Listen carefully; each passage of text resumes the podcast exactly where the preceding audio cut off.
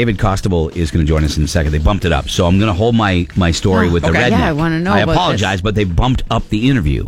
Okay, and I am uh, I am excited uh, about this guy. He's on Showtime's Billions, which is Damian Lewis plays a hedge fund guy that's cutting corners and breaking laws. Right? He's a billionaire. He's so rich. He, he's got so much money. It's a it's a high rolling you know kind of thing. Paul Giamatti is the attorney general whose life goal is to take Bobby Axelrod down. Okay, I'm giving you the background Yeah. Okay. of the show. Axe Cap is the uh, the company that Damian Lewis runs up, and they're they're out to take Axe Cap down at all costs. All costs, legal or illegal, doesn't matter. They want to take Bobby Axelrod down. David Costabile's character, Wags, is Axe's right hand guy. He does the dirty work. He's he's going to stick with him through thick and thin. So they're uh, they're connecting us with uh, the actor who plays Wags, David Costabile. So just, just waiting for him to pass him through. So oh. Here's David. good morning, David. Good morning. Is this Greg? Yes, it is. Yes, it is. So we've Good got morning. we've got Roadkill. We've got Laura here. Good uh, morning. as well. So Hello. Hi, Laura. Hi, want- Roadkill. let me tell you something. And this is no BS. I mean this sincerely. Uh, You play the best character on television right now, without question. Well, thank you very much. The interview's Very over. The interview's over. Thanks You're for calling. best. Well, uh, good luck with everything. How dare you? How dare you say that? How dare you invite me onto your radio program and, and insult me like that? and I have to say, I, I'm a huge fan of, of the show Billions. Uh, you know, with Damian Lewis and, and Paul Giamatti and, and David. And David's character Wags is the assistant of Bobby Axelrod, who is you know one of those big hedge fund guys, I mean, you know, financial guys that skates the rules and now is in a whole heap of trouble. But Wags hmm. is such an interesting like intricate character that's both wise ass crazy guy but tender guy all at the same time that's your character Hey, right you're getting it all. I like it. I like it. I'm impressed. dude I, I'm, I watched this week's episode and i thought when you said i'm gonna miss you holy crap Yeah. i think i teared up i think i actually yeah, sure. teared up Yeah, me too. You know? me too. And I will tell you, there was this one. that I will tell you about that particular night. I was sick as a dog shooting that scene. I mean, just sick, like dying. Could Mm-hmm. Yeah. barely stand sick, and freezing cold out there on this balcony. And it's this beautiful, very touching scene. And it was so cold. And they have this the final close up on me, and when I say like I'm going to miss you, and he says he says thanks for the friendship. So I say I say I'm, I'm going to miss you, and I look at him, and then he goes and he and Damian's mouth basically was frozen, and so he goes. he couldn't he couldn't move his lips because they were almost frozen shut, and I was like, "Really? That's the take you're going to use of me, oh, bare almost laughing at this guy because he can't speak." and it was it's actually i think it's one of your characters emotional like it's the only time when you see the real guy uh, that that Yeah, is it finally you see him really talking to him. Yeah. he's really talking to his best friend, and he says, "Like I'm going to really miss you. Like this is really Hmm. it's a it's a very on that level it's a very dark moment for him because he's you know it, it he he almost has to give up his friend yeah in a way because his friend's going to go to jail. It's not going to be there with him for him." Um, and really, one of the few people that kind of understand him in the world. Oh, there totally. are people who sort of tolerate him, but Yeah. but he, this guy is really understood by Yeah. his friend Bobby. Scotty, uh, uh, th- th- this is a character. When you watch the show, you're gonna love it because one minute he's talking about doing blow off a hooker's ass, okay. and then And then- next you're crying. and he's yelling at people, he's eviscerating people, and then he turns on a dime, and his loyalty to his friend is unwavering. And one of the things I really love about the show, and I think everybody should watch it, Billions on Showtime, is because here's this show. It goes back to the Tony Soprano uh, factor in the sense that you end up cheering for the morally corrupt guy. I actually started out pulling for Paul Giamatti's, you know, Attorney General, State Attorney General, but now I think I'm actually pulling for Axe because of what's gone on in the show. Without revealing it, I'm actually pulling for the bad guy. Sure. You know? Well, you know that that's a great testament to the writing that they can they can move you back and forth Yeah. then maybe maybe you'll move again. You don't know. Yeah, you, You do. don't know. You do though, don't you? You know where it's going, son of a bitch. I do know where it's going. and I'm not going to tell you. I know, You I have know. not given me. You haven't. You haven't sent me that check that you said you were going to send. So I'm not going to send. I'm not going to give you what you want. David Costabile, who plays Wags on Showtime's Billion. You've also seen him in movies like 13 Hours, also in, in Lincoln. And I got to say, oh. Link, Lincoln, amazing. as a, as as that as a fan of that movie, just the history in it. What is it like to be on the set uh, of that and reenacting those moments uh, in, or at least what we believe those moments were uh, in our history? What was that like for you as an actor? You know, it was it was so it was one of those ones. You know, the the job is the job of acting is sometimes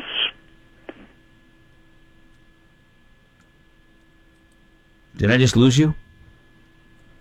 No. I just lost him, and that was I was waiting on that. You guys talk You know about what? Lincoln. You oh, I just about- I lost you. I heard the job of acting is sometimes, and then there was a dead pause, Oh. and I thought, oh my god, that was an amazing dramatic dramatic pause. I was going to really drop it, and you were just gonna be like, wait, wait, wait, what is Whatever it? that next, I am um, waiting I for was that next thinking. word. I was thinking. Can you not think on the radio? I was thinking for a second. I wanted to use the exact verbiage. Okay. Anyway, my point is, I got to the. I, I got on the on the second day.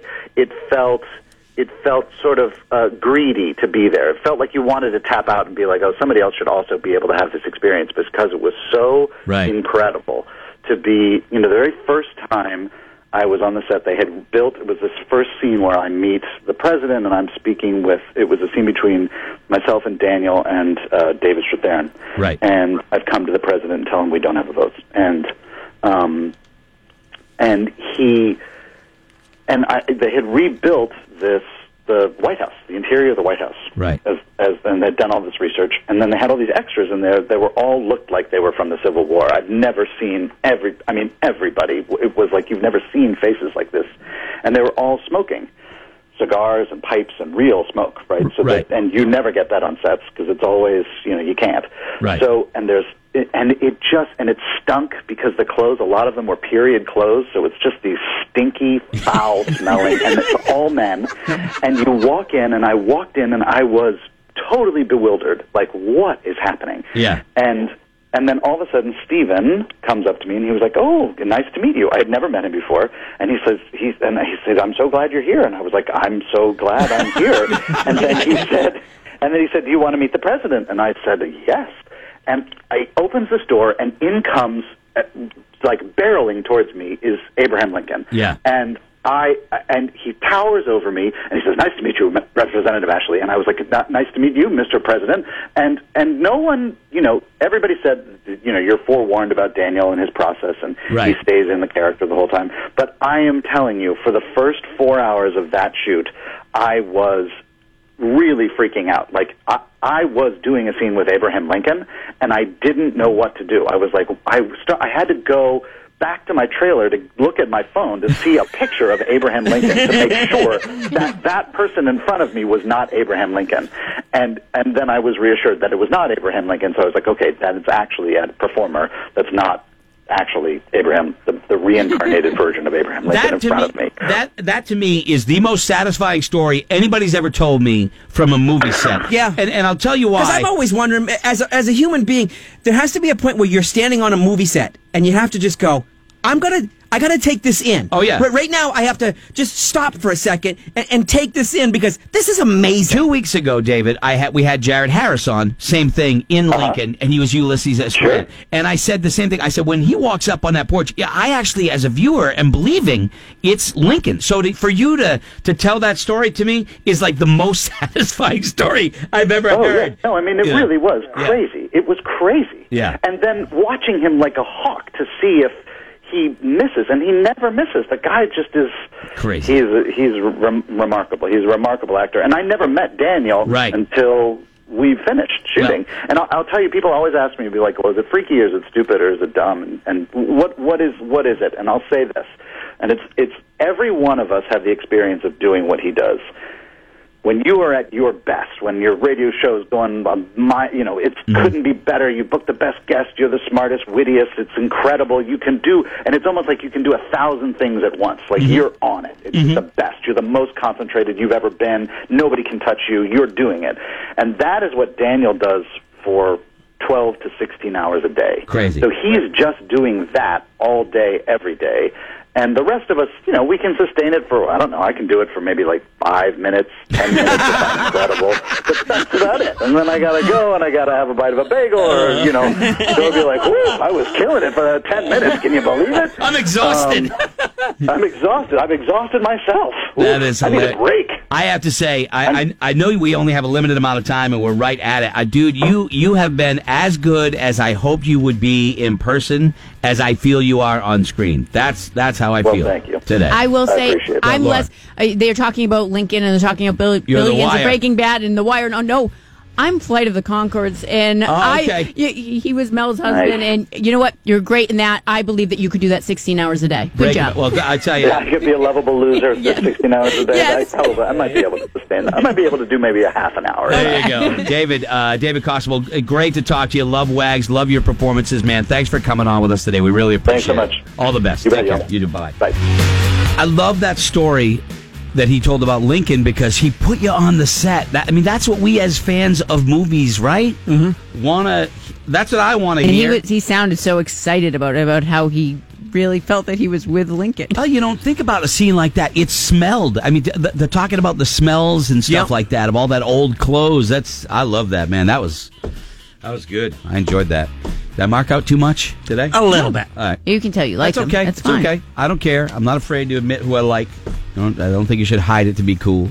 Uh, all right, 18 after. You're uh, cute. 18. Oh, Oh, you like a brother. God, he's so cute. It's cute. Um, all right. Uh, so uh, uh, we have uh, been remiss uh, in our caller of the week duties. Um, we really only had one. No, again, they might have been slacking. Uh, I don't blame them. I, I think it's us too. I don't. Why you know. is it us? Well, because there are things that. If we don't, Well, either we there there are things that we touch on subjects that aren't necessarily funny or whatever. But I guess the caller of the week doesn't have to be funny, does he? Or her? No. Or her? So if we have a bad show, it's it's partially their fault too. No. If we have a bad show, it's Okay, so well, if it's we our have, fault. So, so if we there have, are days we have bad show or good shows and the callers aren't okay to par, 'Cause whatever I, reason. I, I'm I'm I have no problem saying this. It's the callers. No. Uh, we get a good caller. No, we're what do we say? We go, "Oh my god, that was an amazing caller of the week." Well, if we don't, it's their fault. if we have a bad interview, I will take fifty percent of the blame. Okay. Okay, that was not a bad interview.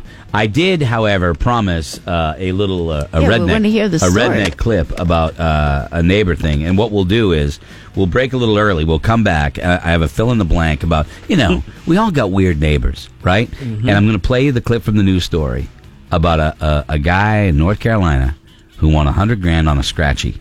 Okay, I love calling them scratchies. I know. scratchies. just like I love those it, scratchies. it puts you right there, right? He wins a hundred G on a scratchy, and what does he spend it on? Oh God, he spends it on something you know it isn't going to go well, No. and it's going to lead into our fill in the blank. And I promise I will deliver to that to you immediately after this quick break.